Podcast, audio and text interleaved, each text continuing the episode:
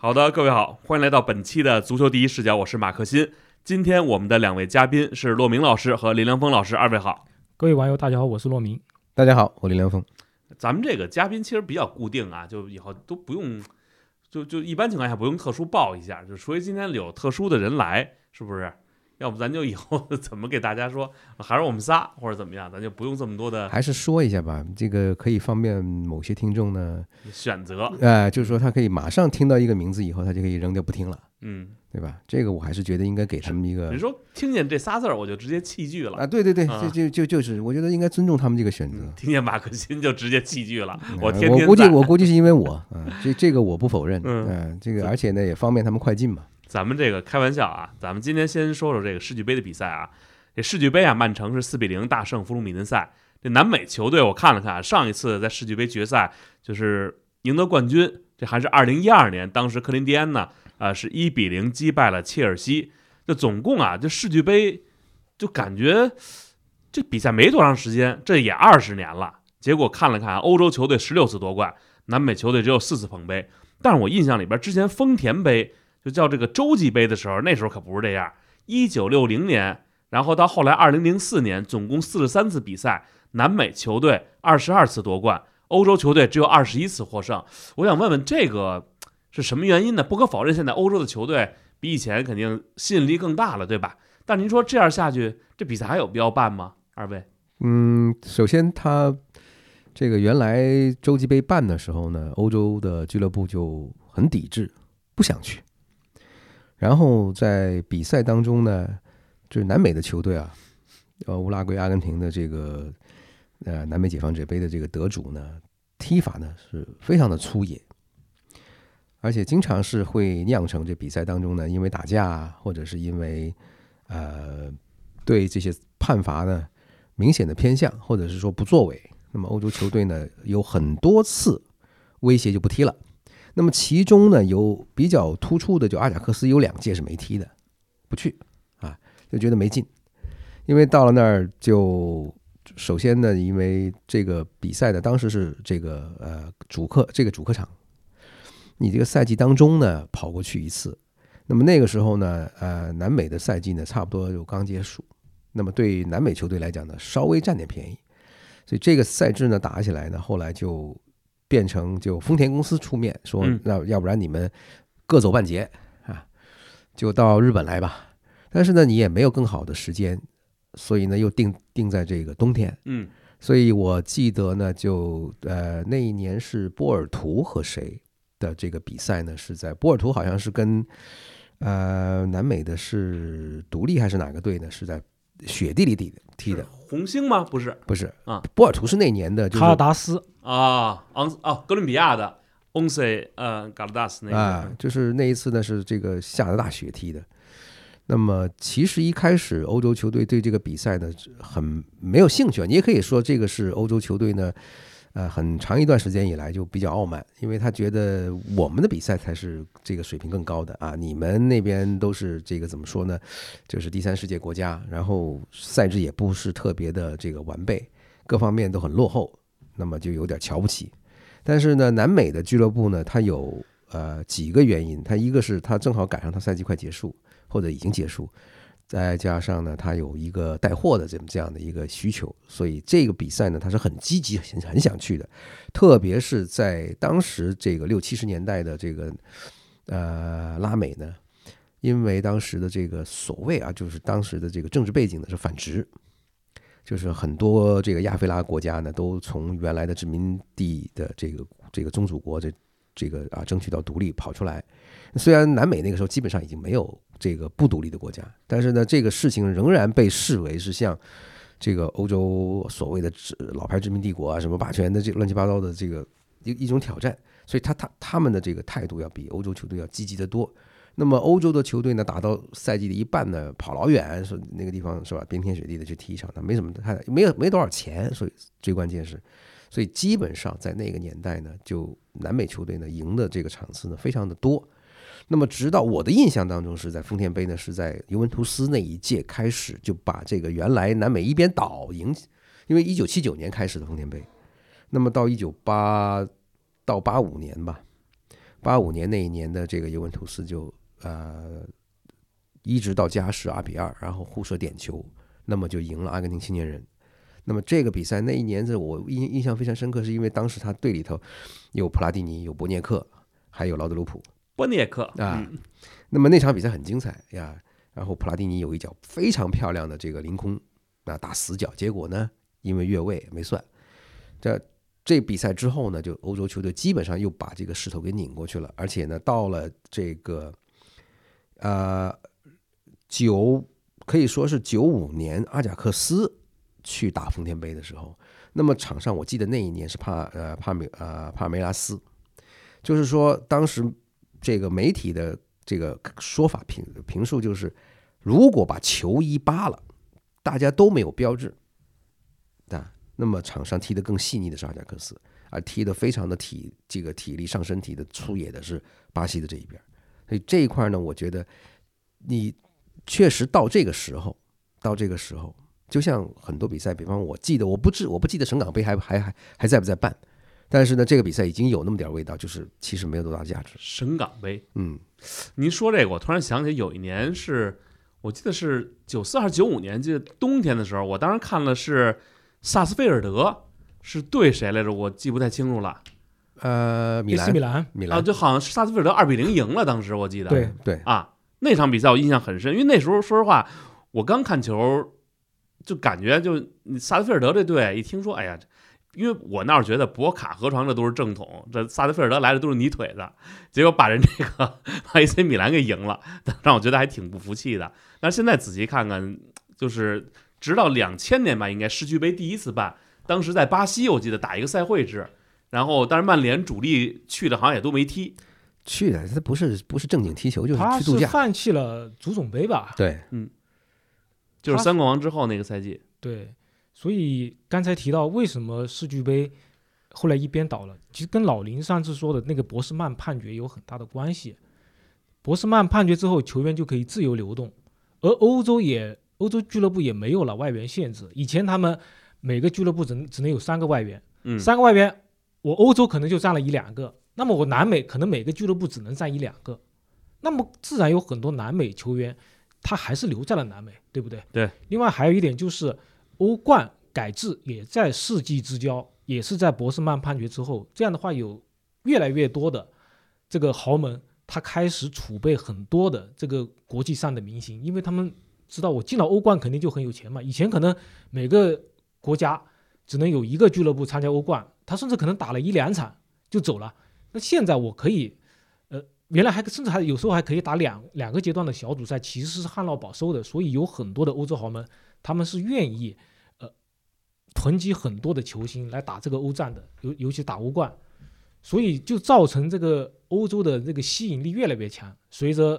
后来又有这个像切尔西，对吧？被二零零三年被阿布收购，然后又来了曼城。有巴黎圣日耳曼，又越来越多的所有的资本都向欧洲汇集，那么必然把南美的球星都吸过去了。比较有意思的一点就是说，博斯曼判决是一九九七年，对吧？刚才老林说了，呃，一九九五年阿贾克斯是呃踢格雷米奥，但在此前，南美球队是三连冠，他是巴塞罗那先后战胜了呃巴塞罗那和 AC 米兰都输给了圣保罗，我不知道大家还记不记得。那支圣保罗踢的真是美轮美奂，因为他们的教练是特里桑塔纳，也就是一九八二年巴西队的主帅。那支巴西队虽然没有夺冠，但应该也是世界杯历史上给人印象最深刻的球队之一，因为他们踢的确实太好看了。但可惜在打意大利的时候被保罗罗西的帽子戏法击败了，但是也是留给大家很多的遗憾，就像一九七四年世界杯的荷兰队一样。但是特里桑塔纳他后来还是没有放弃他的足球梦想。尤其是带圣保罗，你看他是先一九九二年战胜了巴塞罗那，但是是拉伊梅克二度，然后拉伊后来马上就走了，去了巴黎圣日耳曼，但是他第二年，呃，他还是击败了 AC 米兰，然后到一九九四年萨斯菲尔德又击败了 AC 米兰，那时候就说明南美他只要球星足够多，或者说是球星流失没那么严重的情况下面，凭借他的技术是完全可以跟欧洲球队抗衡的，对吧？虽然拉伊走了，但他还有像穆勒，也就是以前的巴西国脚，包括卡福等等，他还是有很多、呃、排得上号的球星。但你看现在呢，弗鲁米嫩塞第一次拿到解放者杯，你看他来的阵容，他虽然个别球星还不错啊，你就像后腰安德烈，他现在也是什么皇马、巴萨、利物浦都呃想争夺的对象，因为他踢后腰位置踢得特别好。本来现在欧洲就很缺这种踢反手型后腰踢得很好的呃这个球员，包括像利物浦，对吧？利物浦今年呃今年夏天呃先先后错过了凯塞多和拉维亚，而巴塞罗那在哈维、呃加维受伤之后，现在也很缺一个防守型的后腰，所以安德烈也是受到大家的争抢。也就是安德烈，包括另外一个后腰马丁内利这种有些比较年轻的、有潜力的球员。你看其他的呢？门将法比奥四十三岁，对吧？梅洛当年在尤文、国际米兰踢过球，也呃，二零一零年世界杯是巴西输给荷兰的罪人，因为他拿了一张红牌。他在原来在欧洲踢中场，现在他踢中卫，四十岁了，对吧？马塞洛，哼，呃，当年也是在皇皇马风驰电掣，对，但现在三十五岁了，对吧？你像甘索，甘索当年和罗比尼奥齐名，桑托斯是说双子星，现在还在踢，但他已经三十四岁了。我不知道大家留、呃、看了这个世俱杯没有？不管是半决赛二比零胜开罗国民，还是决赛打曼城，一到六七十分钟，这几个老家伙全部换下去了，因为他们顶不住了。嗯，那你说这样的球队，你说怎么可能跟曼城这样的球队抗衡呢？我觉得这个要求太高了。所以说，自从二零一二年，呃，克林蒂安战胜切尔西之后，欧洲球队打这个南美球队，都都是形式主义。这来了之后，看林老师那个那个那个文章里面说了嘛，拍个照打个卡就回家了，就这么简单，确实是失衡了。所以，国际足联也在想做各种各样的改变，包括二零二五年推出三十二个队的世俱杯。呃但是也有一个问题啊，那那这个会不会呃十二个欧洲队参加，对吧？八个组，每个组四个队，那会不会造成这个十六强里面最后又变成一个欧冠的一个缩水版了？对很有可能，我觉得。对吧？那嗯，当当然总归对于其他的呃这个呃州啊，或者说其他联赛的这些呃曝光度或者说收益来说，肯终归也是一件好事吧，这个且不论。但现在这个世俱杯，现在的世俱杯马上也要做一个改革，就是从明年开始，它要变成一个叫做洲际杯。洲际杯它是这么打的，就大洋洲和亚洲球队先打一场，然后你们胜出来的球队和非洲队再打一场。然后产生一个队叫亚非队，另外是中北美和南美的球队先打一场，然后出来一个叫美洲队，对吧？最后到呃一个中立场地，呃美洲队、亚非队和欧洲球队在一起，然后美洲队和非洲球队先打一场，赢了的才有资格跟欧洲队踢。就欧洲队，就就他现在只只用打一场，欧洲队以后更傲慢了，我觉得啊。对呀、你们大家辛辛苦苦，就好像那个拳拳王挑战赛，嗯你先把其他的这个拳手全部击倒，你才有资格上这个最后的拳王挑战台跟这个拳王比较。所以说这个一系列吧，就导致现在呃确实是欧洲一统天下，这个也没有办法，只能说是欧洲带着大家玩。就像我们上次说的欧超，欧超为什么不受欢迎，就是因为你把这些欧欧洲豪门把穷兄弟都甩开了，而现在的欧冠相当于是豪门带着这个穷兄弟玩，而这个世俱杯其实就是欧洲的豪门带着亚洲，包括未来我们可能什么山东泰山啊，或者说什么上海申花、北京国安之类的，带着这个亚非拉的这些兄弟们一起玩，就是这样一个游戏。但这个东西啊，我之前也想过，就是说你，你除了这么比啊，单比结果，你看每次都是惨败。无论那会儿你看巴萨踢这个河床、踢桑托斯，或者现在你说这个曼城踢弗鲁米嫩塞，因为但你要想想这俩队里边，包括欧洲这队里边有多少南美人，这你可能 反正证明就是说，顶级球队中有很多中坚力量其实是美洲球员。对啊，阿瓦雷斯嗯决赛最佳球员嘛，嗯，梅开二度。是，所以这个东西也不用说太就觉得。但是反正从观感上来说，反正美洲球队现在是比较吃亏的。这个，另外还有一个新闻就是，曼城他已经基本上确定敲定阿根廷世少赛的新星埃切维里，毁约金哦两千五百万欧元，他很可能就去了。那你说，这么样一个新星都还没有成熟，都还没有正式的成年就被你给收割了，那你这个竞争是完全失衡了，嗯到那儿别改国籍就行。这我想起了，这之前好多人都上这个美洲啊，包括其其实咱们以前把这个目光 锁定这个非洲，咱著名的这个幼师计划，当年不是也是搞过，就是想把别的这个球员从小就收割过来。喀麦隆是吧？对对对，所以这个东西，哎，这足球这个还是要让他在自己的土壤上。当然前两天我看说埃切维里可能要去切尔西，这看来是曼城要锁定了但是曼城是准备掏违约金，啊，巴萨其实是有优先权，但巴萨掏不起这个违约金，巴萨就想等一等，嗯，等违约金条款过期之后再出手。那那黄花菜都凉了，对吧？曼城肯定不会善罢甘休，因为他已经在呃购买阿瓦雷斯上面已经占了个很大的便宜了。是是。这个咱们接着说说英超联赛啊，就这个周末现在也没什么比赛了，基本就是英超和意甲了。但英超我觉得这周还好，就时间特别早，还基本我看昨天晚上等于十二点之前吧就都打完了，切尔西最后一场，对吧？英超过节啊，本来明昨天是不应该安排比赛的，嗯但现在确实是电视渗透的太厉害了，所以在这个所谓大过年的前一天，就是相当于我们的除夕夜里，你还得第一场英超。那上一次这个呃平安夜有比赛啊，有英超是一九九五年，哦，之前平安夜都没有过比赛嗯。对呀、哦，好像是一般是二十三号，一然后二般是节礼日恢复。哦。啊，，然后呢，上一次这个圣诞节那一天，嗯，就是大年初一打比赛那天是一九六七年这太狠了，真的。啊。对，所以切尔西这个之前有一段时间是据是疯传，是大家想恢复这个圣诞节也踢也踢球的这个传统，这个大家吓坏了这观众大家就就就爽了嘛，圣诞节我去看场球去，还挺开心的。但是切尔西球迷肯定不爽。嗯，是大大过年的添堵嘛。因为二十三号呢就呃十八个队都打完了啊，因为最早出来的是这个水晶宫和布莱顿。嗯，第二天是维拉对谢联，对维拉对谢联，然后呢，到第三天就二十三号这一天，七个队上来打，嗯那七个队打，那就然后曼联是最早一场，然后阿森纳跟利物浦是最后一场，对吧？所以你看他这个赛程安排的很讲究，就是一头一尾都让你觉得啊，这个是流量比赛。然后中间这些比赛呢，你觉得哎呀，我都已经看开了，待会儿还有，那么中间也看了，对吧？所以你这个赛程的安排呢，也也也也非常的这个讲究。然后这个最大让大家一一开始啊有点预热的、有点电场赛感觉的，就是布莱顿。然后呢，这维拉呢已经到前三了，是吧？到到前三的话呢，就安排一场比赛让大家看一看啊，看看能不能行。所以呃，英超的这个赛程的安排，就是把这个周六的比赛，本来大家都应该是在周六下午三点开始的。结果因为这个是有一个传统的这个安排，是这这这个时段的比赛不能直播，所以呢，他们就把很多的比赛焦点比赛从这个三点三点场给它挪走，是吧？要不就挪到这个这个中午十二点四十五，然后呢，或者到这个下午茶五点多的时间打。那么这个时间不受限制，可以直播。你所以有很多的比赛，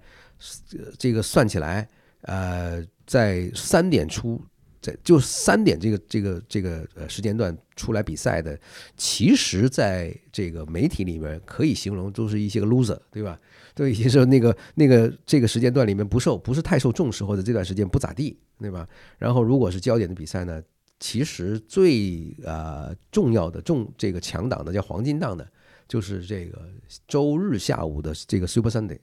这个超级星期日是吧？然后经常有可能是这个两场比赛 double head 这样这样的一种感觉。那呃，这个圣诞节呢，又因为之前有一些转播商呢，就专门买这个圣诞节期间的这个比赛，好像我记得以前是哪一个平台，好像是亚马逊啊，亚马逊是专门买这个圣诞节这一块儿的，但后来也不知道有没有继续。那么这一块呢，其实就是在圣诞节之前的一轮，圣诞节之后的节礼日的一轮，然后新新年这个十二月的三十一一号，可能还有二号。那么这个这个三轮打下来，我跟你讲，不死啊，剥成这个剥层皮了要。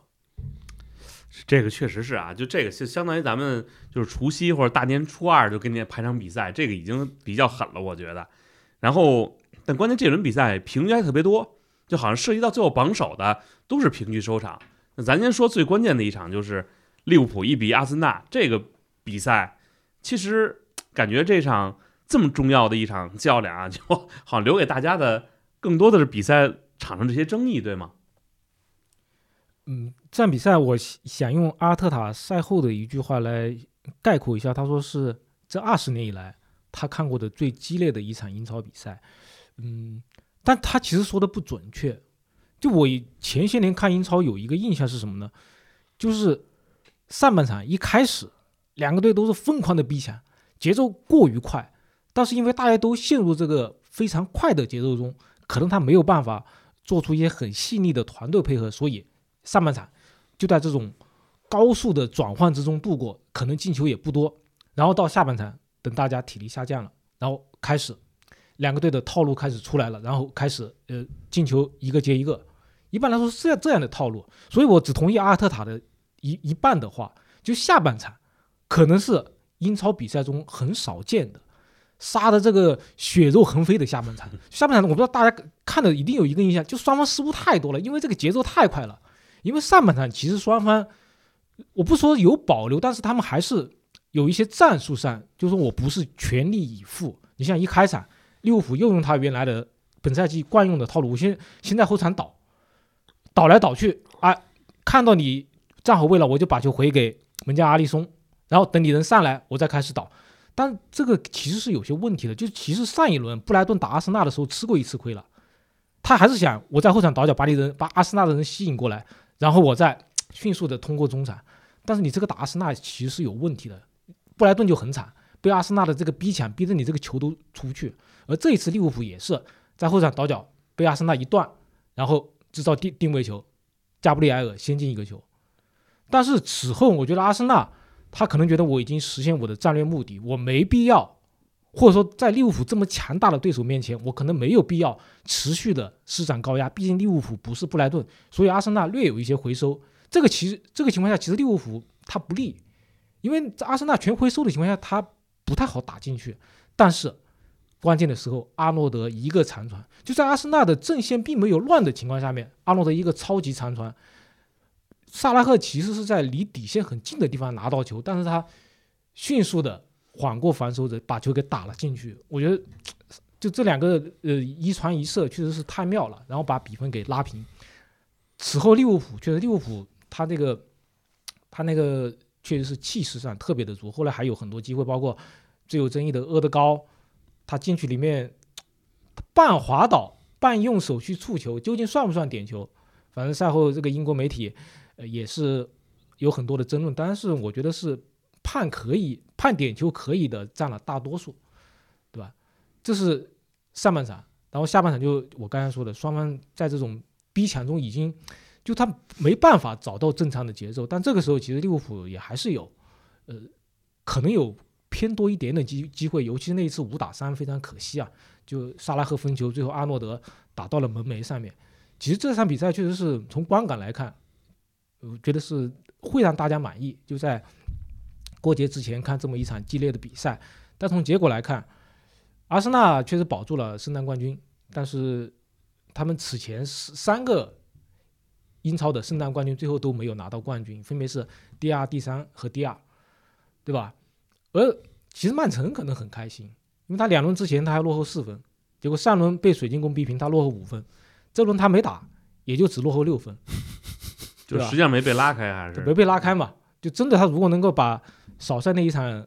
补上的话，那他其实可能就只差三分吧。所以说，而且他的对手不是这个跳过的这一场是打布莱布布伦特福德，嗯，应该这个赢面比较大，但是呢，你又可以。这么说，他这个损失了罗德里，啊，这个消息非常的糟糕。那么，因为他现在中场就可以这么说，老将里面就剩下贝席了。啊，罗德里受伤，然后呢，呃，德布劳内呢还没有确定什么时候能够复出，因为他已经开始这个恢复训练。但恢复训练和能够上场呢，这个我估计又得有一段时间，而且肯定，我是觉得不会让他在圣诞节这段时间出来，因为这段时间大家都玩了命的这个上身体。那么他那个刚刚伤好的身体一出来，万一一个不小心，是吧？我这赛季就就啊，这就赛这个赛季有可能就就就就就就基本上，那如果没有了德布劳内，那曼城就有很大的麻烦了，非常大的麻烦，就可以说比之前大家在想，哎呀，我们等啥这个德布劳内出来再收拾你们的这这种心态都没了，那就真的这个队会有很大的动这个这个动静。呃，但是呃，就关于。利物浦和阿森纳这场呢，两个看点啊，就是一个是这个阿诺德的长传，那么这个啊对，阿诺德的长传呢，这个是被行家拿出来重点的去可以说表彰啊，说这个人的长传的这个这个啊功夫特别的好啊。这这一点呢，我以前说过，这里呢也在这个重申，就是真的技术好。如果你说这个人的技术好不好，那真不是带球，嗯，而是你能不能够在任何的地点，在压力下送超过四十米的这个长传，准确的落在队友跑动的路线上。这个我插一句话，就之前无论是去很多青训项目，包括听一些资深的青训教练都说，不是说长传的不好，是因为你很多人传不准。你如果能一脚长传，直接甭管四十米、五十米传到到传到位了，长传是最有效的打击方法。而且一般你看看很多比赛进球，进球率最高的是三脚以内完成传递以后射门进球，而不是说倒了四十多脚，这太难了。还有一个六秒、七秒这个理呃这个理论嘛，对对吧？就是说，从你发动进攻最有效或者是最可能进球的这个时间段是七秒左右。就是说，一旦这个进攻发起来，他们如果能在七秒钟就射门的话，那么这个呃得这个得分率是极高的。一旦过了啊，就意味着什么呢？你这个要花时间调整，在最后临门一脚的情情况上呢，你不是最理想的一个射门的状态。那么在这个地方呢，又让我想起来以前这个英格兰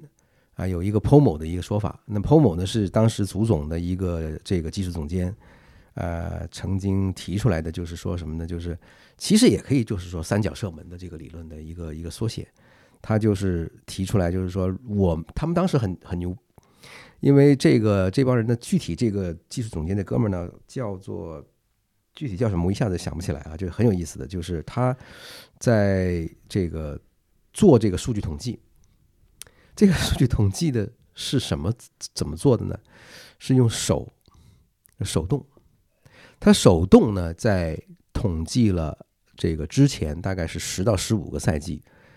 英格兰四级联赛，我的天哪！你想想看有多大的工作量？这个进球的这个过程，那么就发现呢，绝大部分的进球在英格兰足坛都是这个啊有效、这个非常好的这个进球，都是三角或者是这个接近三角的这样的一个传递。所以他推出来的这个理结论是什么呢？就是你一定要把球最快速度的交到一个射门的区域。这 POMO 呢，就是这个呃 position of 这个啊、opportunity，这个大概是这么一个说法嘛。啊、这个这个叫查尔斯修斯，呃，对，吧这这对查尔斯修斯，对查尔斯修斯就是 position of 这个呃这个这个呃 pomo 啊呃 position of 这个这个这这这个 m 忘了，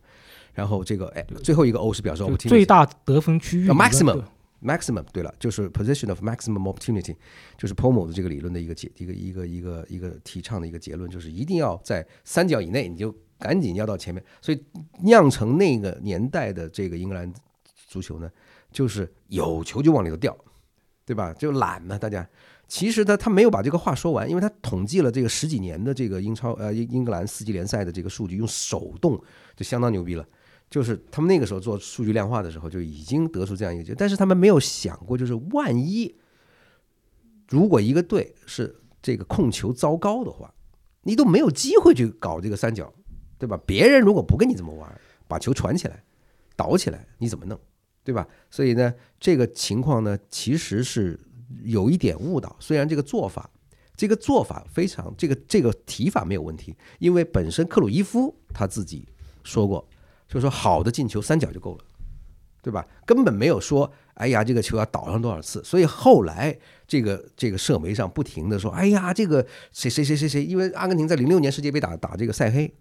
就是那个时候四十二脚传递吧，二十六二十六脚啊，就是那个时候开始 开始说这个，哎呀，多么牛逼是吧？我们传了怎么样？其实是什么呢？其实这个二十六脚传球里面，二十多脚都是没有意义的，就是其实他是在后头后头这个这个可以说摸鱼啊，这这根本没办法。对，你在寻找机会，对他一直在这里调整来，就调整来调整去调整，他就暂时用一种这个大家倒倒脚的这样一种方式不丢球，然后最后进球的三角有这个呃有效传球只有三脚。他提速那下就那三脚，其实最后是克雷斯波一不，颗，还他那个是克雷斯波，然后卡米亚索进球。是啊，对，好，萨维奥拉啊，萨拉第一场比赛进的球，对，对，是那个应该是克雷斯波的这个脚跟儿把这球磕回来，克卡米亚索进球。对对对对对那，么你你可以这么说，这个呃，就打法而言，就如果你要是长传准确的话，那是其实球员也好，教练也好，其实都倾向于那种长传，因为短传这个这个做法呢，因为它实在是因为显得过于的这个琐碎了。然后你在倒脚的，就是慢慢短传渗透的过程，会有一个什么问题呢？是对方最容易打断你，也最容易破坏的。因为你长传一旦传到一个对方的一个一个一个盲点盲区，那本方的这个这个前锋有速度的话，一切进去，那么这个口子就开了。这口子一开，他如果这脚法好，你都根本来不及反抗，就已经就已经就就已经投降了，对吧？所以阿诺德这场比赛里头的这个长传是非常大的一个亮点。那么另外一个亮点啊，另外一个亮点呢，就是这个呃萨拉赫，萨拉赫的这个过人，过了人，这个小范围的过人，而且呢，这个你都不知道他是射还是传，这个人的这个禁区里面的这感觉实在太好了，而且他那脚射门他都没看门，就是这个球一拧过来就啪一脚打过去，而且抓的就是什么呢？抓的就是阿森纳这个中卫啊，这个加布里埃尔。慢了那么半拍，意识到这个时候他不上去帮金琴科那一下，完了就半秒没了啊！这比赛里头其实争议后来压倒了这个比赛里头的这个观赏性，就是厄德高那一下，呃，可以这么说吧，百分之七十以上的人觉得这个点球不给是冤枉，就是利物浦本赛季被小黑屋害了两把，一个是把他的一个有一个好球给吹掉迪亚斯嘛，啊，就是另外呢就是这个球点球没给，所以利物浦。其呃，利物浦、曼城、阿森纳、呃，曼联、切尔西，其实可以说传统六强啊，就是理论上这仍然定义这个这个这个六强的话呢，每一家每一家都有这个小黑屋祸这个祸害的这个这个例子，而且呢不止一次。所以你这个事情就特别的诡异，就是你发现每一个人基本上都要贪，而且呢，维拉这一次也是。那么维拉过去两场比赛里头，赢曼城、赢阿森纳，占便宜，啊，呃，阿森纳有个点球没判，嗯，结果呢，到这场比赛呢，那生就不给他赢，哎，真的太绝了，就是在禁区里面那么明显的这个拉拽，那么明显的点球就不给，然后呢，进了球给你吹掉，你有什么办法？就刚厄德高那球吧，当时我一看，我也觉得这应该是点球，但后来他不是有一个规则说是。你手触球自然下自然下垂，我当时的感觉，后来看完动作，我觉得他可能是因为他滑了一下，重心他偏了，所以那个动作虽然你正常情况下是不自然的，但是他滑了一下以后，他为了保持重心，那个动作可能是他自然延伸。这都说不过去。说实在的，你要是说滑了那一跤的话，哎，这个东西你滑，你看嘛，看上去那个也想想要这个想要滑倒，那我觉得你不是想要滑倒。判你，你你你一句话都没得说，这是要判你对吧？因为厄德高他手碰球以后，他第一反应是看裁判，他他的这个手在落地的时候，他不是朝着地摁下去，他是朝着朝着球拨了过去。对他就是说，确实滑倒了，确实手是自然的下垂，但是就像林老师说的，他手上还是动了动，对，大家能看出来，就说明这个确实是可能裁判在很短的时间里面一看，可能被原来所谓的什么自然下垂啊。等等规则所干扰了，他可能想到了那个规则。其实我这几天看比赛，我觉得其实当时讨论这个 VAR 就是视频助理裁判，我们讨论过是不是可能人工智能来判断。我后来一想，确实越想越觉得，就是说主裁其实应该是最好别让人工智能，因为主裁其实有很多作用。例如，你你们两两个人吵架的时候，对吧？把两个人分开，对吧？另外还有一些不是说是。足球场上每一个该判黄牌或者说该判红牌的动作都一定要给，这是很这一点很关键，对吧？你如果每个该给黄牌的都给，那个你可能人下的很快，嗯，动不动这个比比赛就是十打九，那可能对这个足球比赛可能干扰也很大。那是不是有时候主裁还是人类，对吧？但未来有没有可能 VAR 上面引入算法的帮助？因为现在所谓的这个呃人工智能啊，就像就像阿法狗，呃战战胜李世石，或者说或者说其他的这种人类的高手，包括柯洁等等，他有一个叫做深度学习。他原来不会下围棋，但他反复的下，一天他给自己来个几万、几百万盘，对这种模拟，他慢慢就学会了。那是不是有可能？我这个裁判因为也是判例嘛，对不对？那如果在其他的十种情况下面都是这样的，那么出现第十一个这样的情况，是不是应该判更准确，对不对？那是不是人工智能也可以深度学习呢？它学习这个应该怎么判？当然，它可能会参考一下类似于像科利纳或者像罗塞蒂。或者或者像韦伯他们这种专家的意见，这个球该判还是不该判？然后他通过不断的学习，那么就意味着他这个算法会越来越好，这是人类赶不上的，因为人类他当裁判他需要经验，嗯，他必须从头学起。啊，这个裁判可能过了四十五岁，但是现在不不完全要卡在四十五岁，他体力跟不上了，他退役了，那么他的财富就没有办法直接的转化为这个足球场上。提高判罚的准确性，每个人的积累是不一样的。对，那我们又让这些年轻裁判去付学费，那为什么不不可以把这个人工智能引入到这个视频助理裁判的这个帮助上面呢？它这个算法不断的学习，就它越来越精准，对不对？这样也可以免去了很多学习的过程，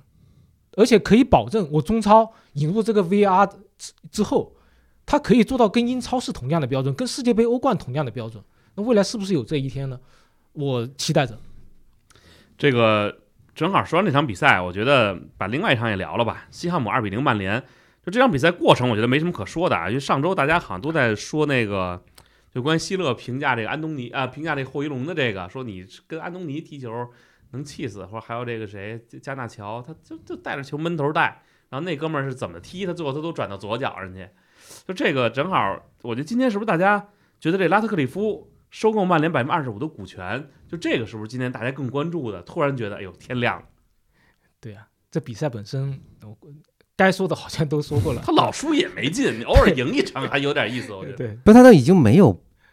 新鲜的输法，是吧？比方说，我今天是这个输一个乌龙，明天呢输一个对方单刀啊，然后呢再再下一场呢输一个什么呢？打架，就是说你至少让这个报道的人是吧有点新意。要不然你每一次都是这种这一成一成莫一成不变的这个这个方式呢，就让大家就觉得很腻味，没意思，对吧？而且这个呃，就是加纳乔和这个安东尼呢，打了半个赛季，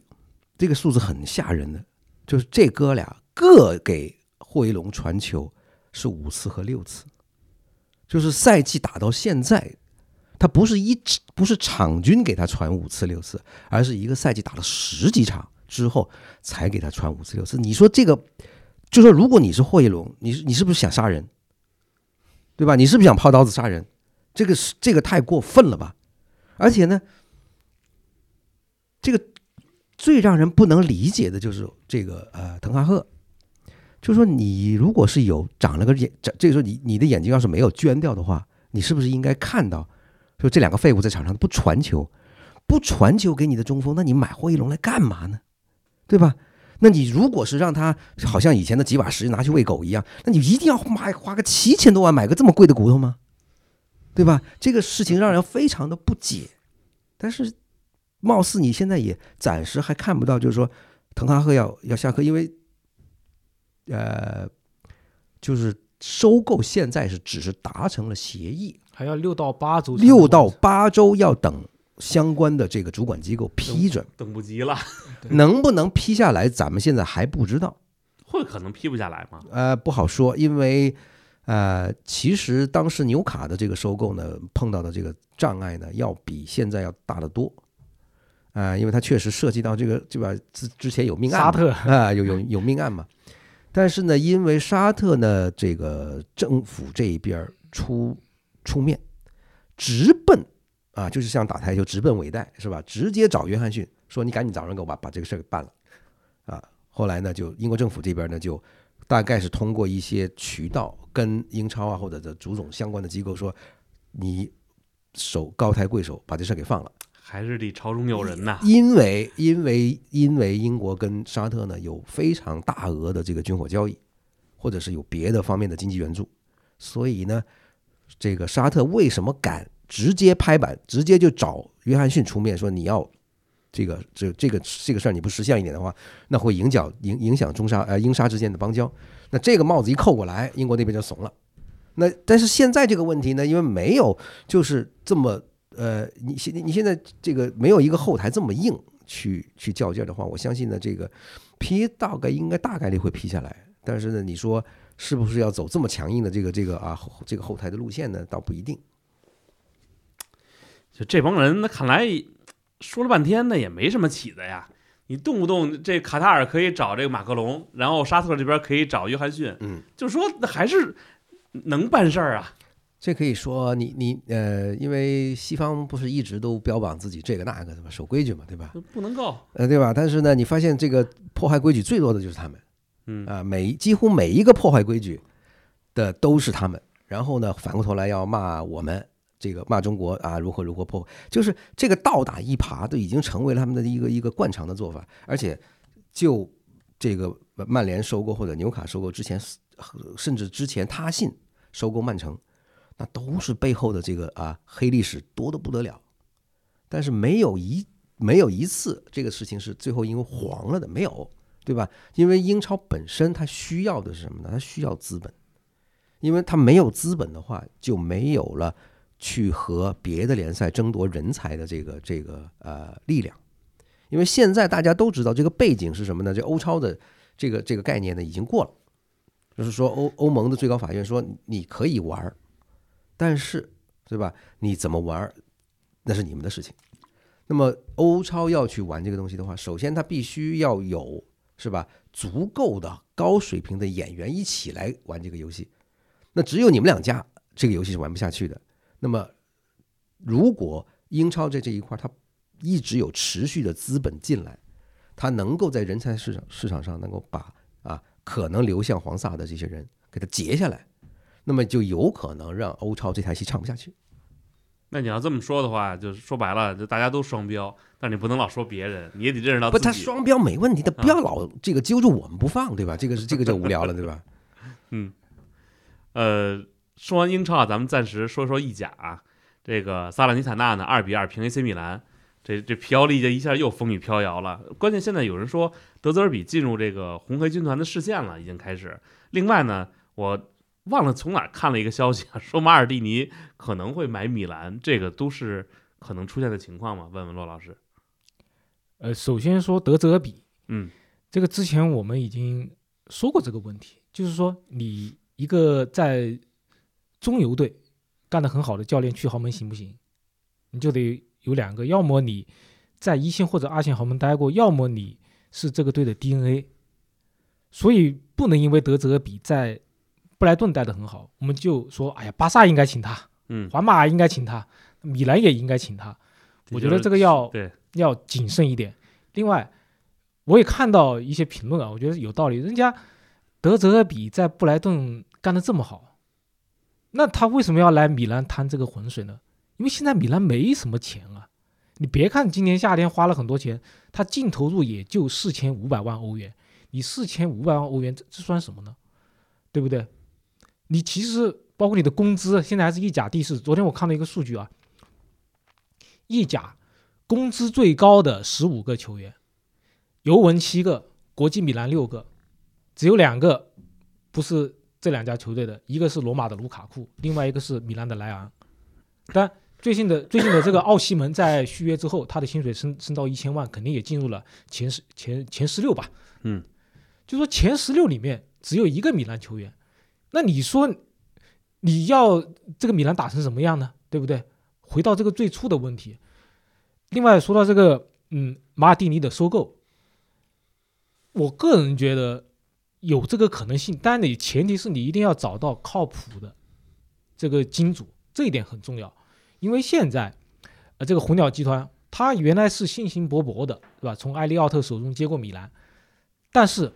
他可能发现这个。经济状况没有那么美妙。你看上赛季，哪怕进入了欧冠四强，而且是以各种方法来节约开支，对吧？你包括你的薪水也仍然控制的那么严。马尔蒂尼想买一些好的球员，他不让，对吧？他要控制这个呃转会费和薪水。在这种情况下面，你米兰才盈利六百万欧元，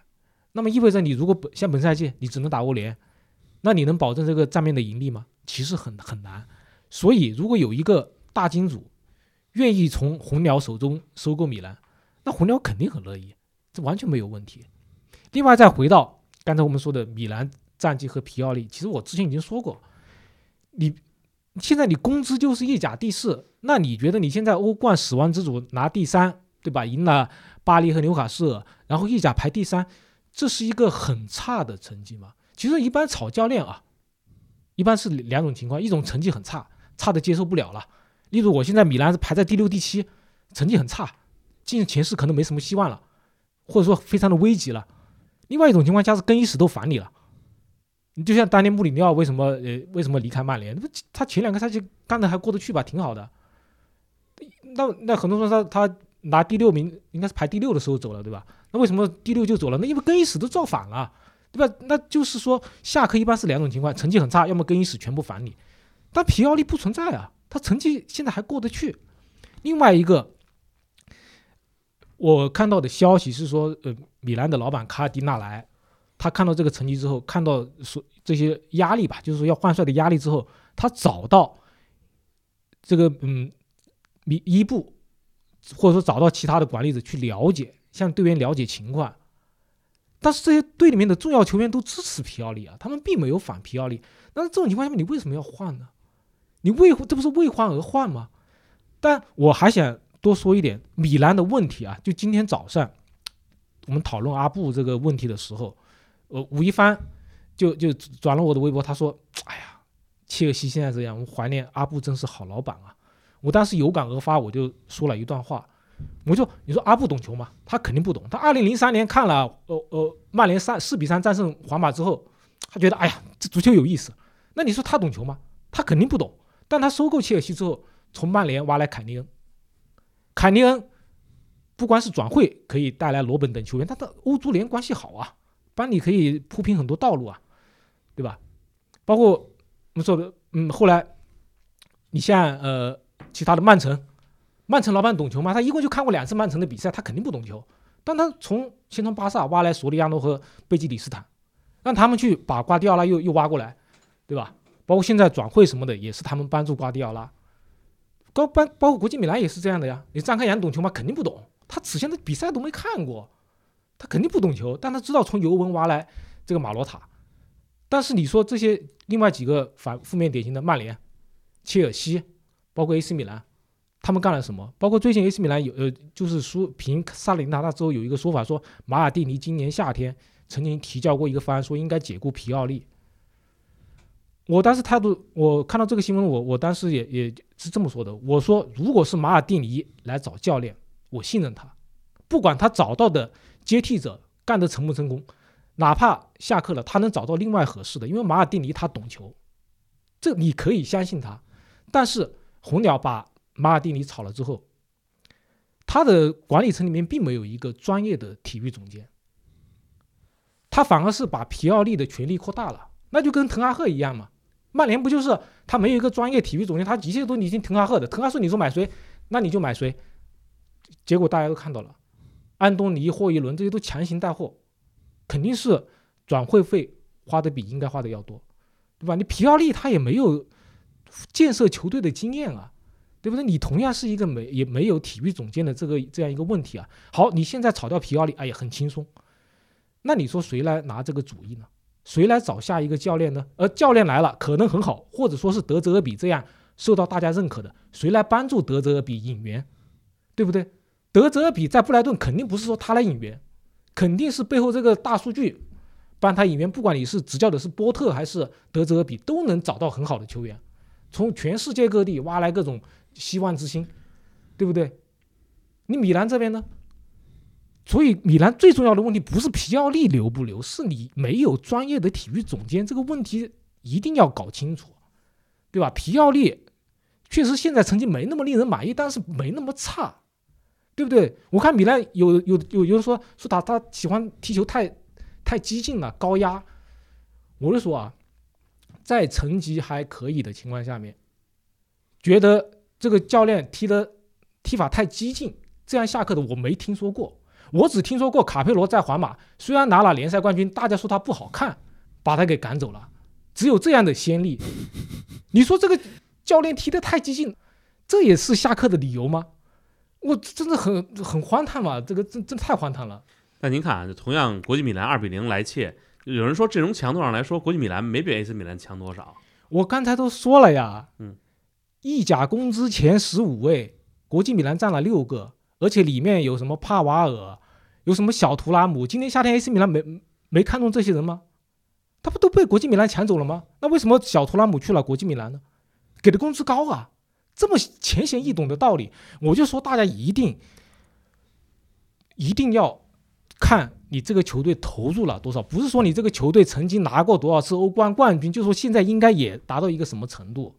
你过去两年成功是因为有一个很好的像马尔蒂尼这样的总监，应该是前三个赛季，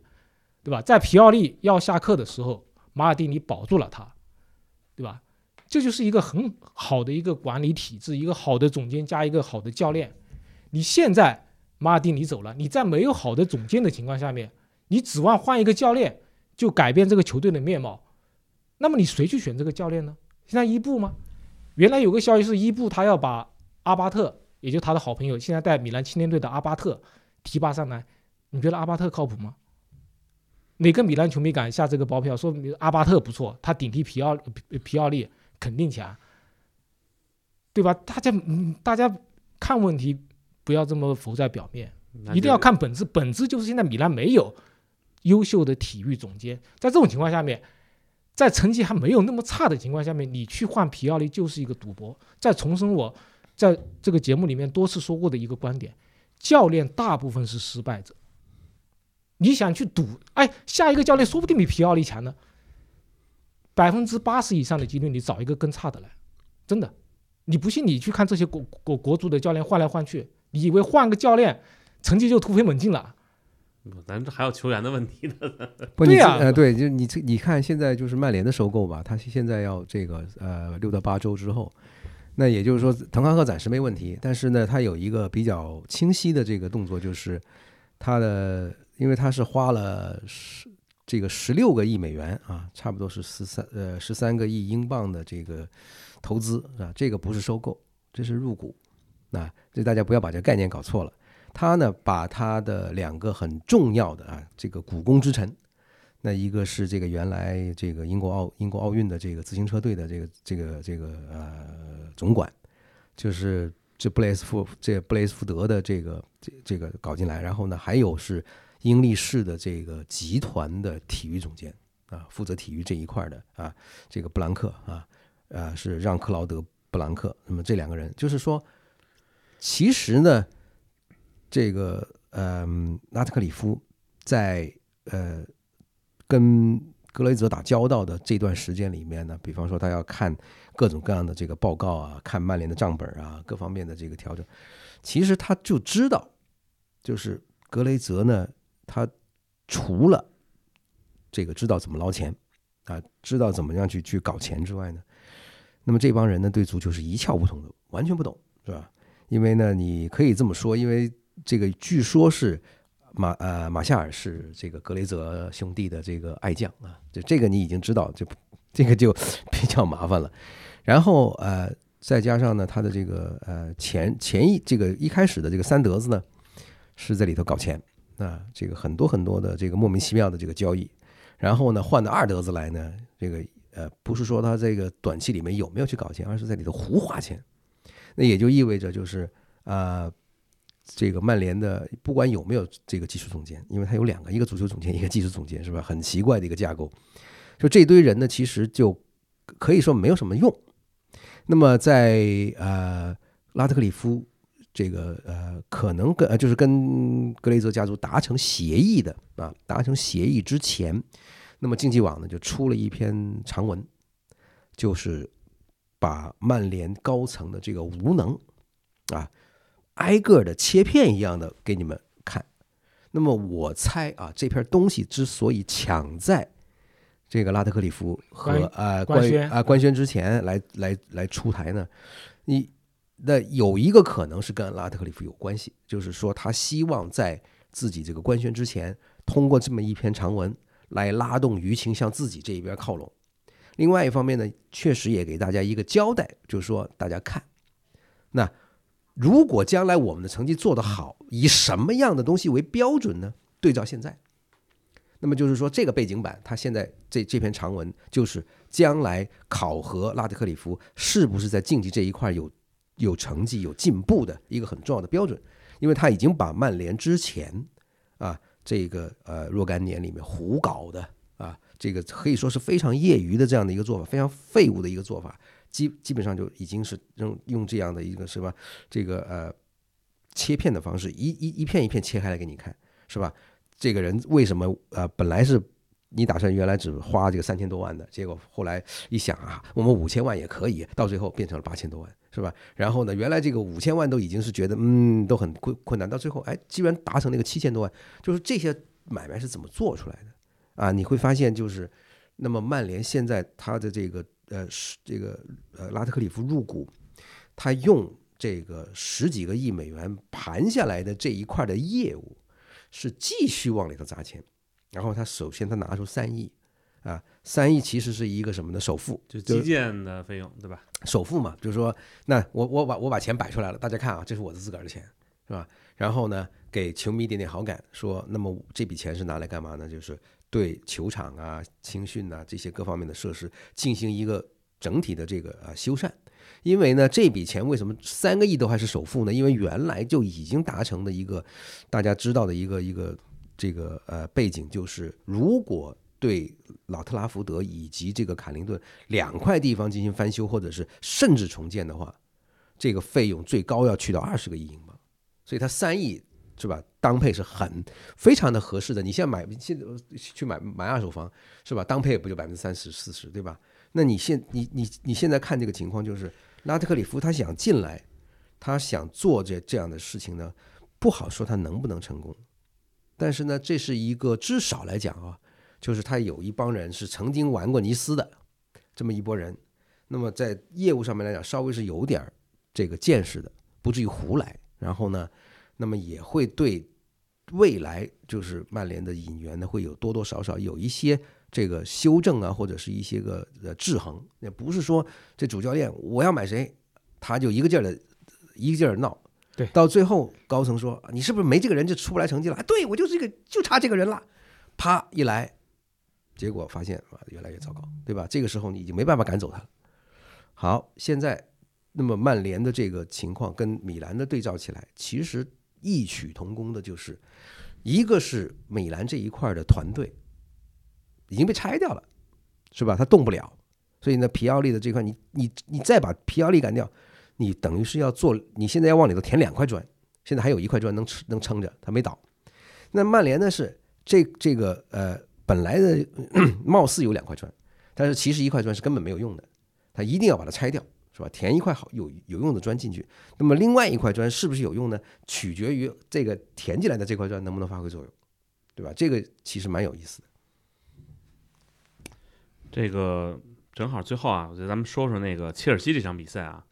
二零二三年，我就看了一个统计，切尔西在英超联赛里输了十九场，这个数据也挺多的。而且作为压轴的比赛，昨天一比二输给狼队，而且感觉就是这场比赛看比分呢，可能没有那么难看，但看过程就觉得切尔西就没想踢。我想问切尔西现在什么情况？即咱们中午刚看了一个数据，就是十年来呃十八年来，这是呃。切尔西是英超投投入最高的球队，主要是这一一下就把这个十个亿砸进去，就突然这个一夜之间打冲锋，变成了一个最烧钱的俱乐部了。因为他的这个烧钱呢，没有什么太大的方向，那基本上都是伯利是吧？一帮人，美国人是吧？然后挨个这个刷数据看，哎，往我们点这几个框，要要一个中场，然后呢这几个框，框框框框点进去，啪刷一个人出来。哎，这个不错，是吧？咵收了，然后再点另外几个框，我们刷一后卫，啪又出来，然后这么多人一下子涌进这个切尔西，那作为主教练来讲，他首先熟悉这些球员，他需要时间，熟悉这些球员之后，他要开始组合，那么谁跟谁搭，是吧？这个是三后卫或四后卫，是吧？中场是两个人是一个人，等等等等，这个有很多很多的组合在里头。那么他把这些组合挨个试一遍。那么如果非常幸运，他第一把他就拍到一个可以用的组合，那肯定那么观察或者是考察期就非常短，他就可以上路了。但是呢，如果他第一把没有拍到这个组合，是吧？就像你买彩票一样，第一把你这个组合错了，然后呢，你说你还有两次、三次机会，是吧？继续摸下去，这个机会还出不来，但是赛赛季已经过去一半了，那你怎么办，是吧？因为现在博切蒂诺碰到的这个问题就是他没有太多的时间对这些球员进行梳理啊、调整，因为他的成绩摆在那儿，他必须在一边摸索的过程当中还要交功课，那这个对他来讲压力是相当大的。而且确实现在切尔西伤病也多，所以他没有办法有一个稳固的阵容。你像这一场比赛，像中场呃双一攻一守的双核吧，凯塞多和恩佐费尔南德斯呃恩佐费尔南德斯都上不了。这这种情况下面，他每场比赛都是一个全新的阵容。你像这一场比赛，两个前锋一起上了，杰克逊和布罗亚，这又是一个全新的一个组合。反正这场比赛，我我就感觉切尔西非常的混乱在场上，对吧？你像杰克逊已经成为笑柄，包括斯特林，三你说利物浦是五打三没打进去，切尔西是三打一没打进去，对吧？那个是不斯特林传没有传，反而打了门将一个下盘，最后被门将给挡了出来。而后防线上错误一个接一个，连第二个席尔瓦都犯各种各样的低级错误。你说那个头球被丢一个球吧，就在这个头球之前，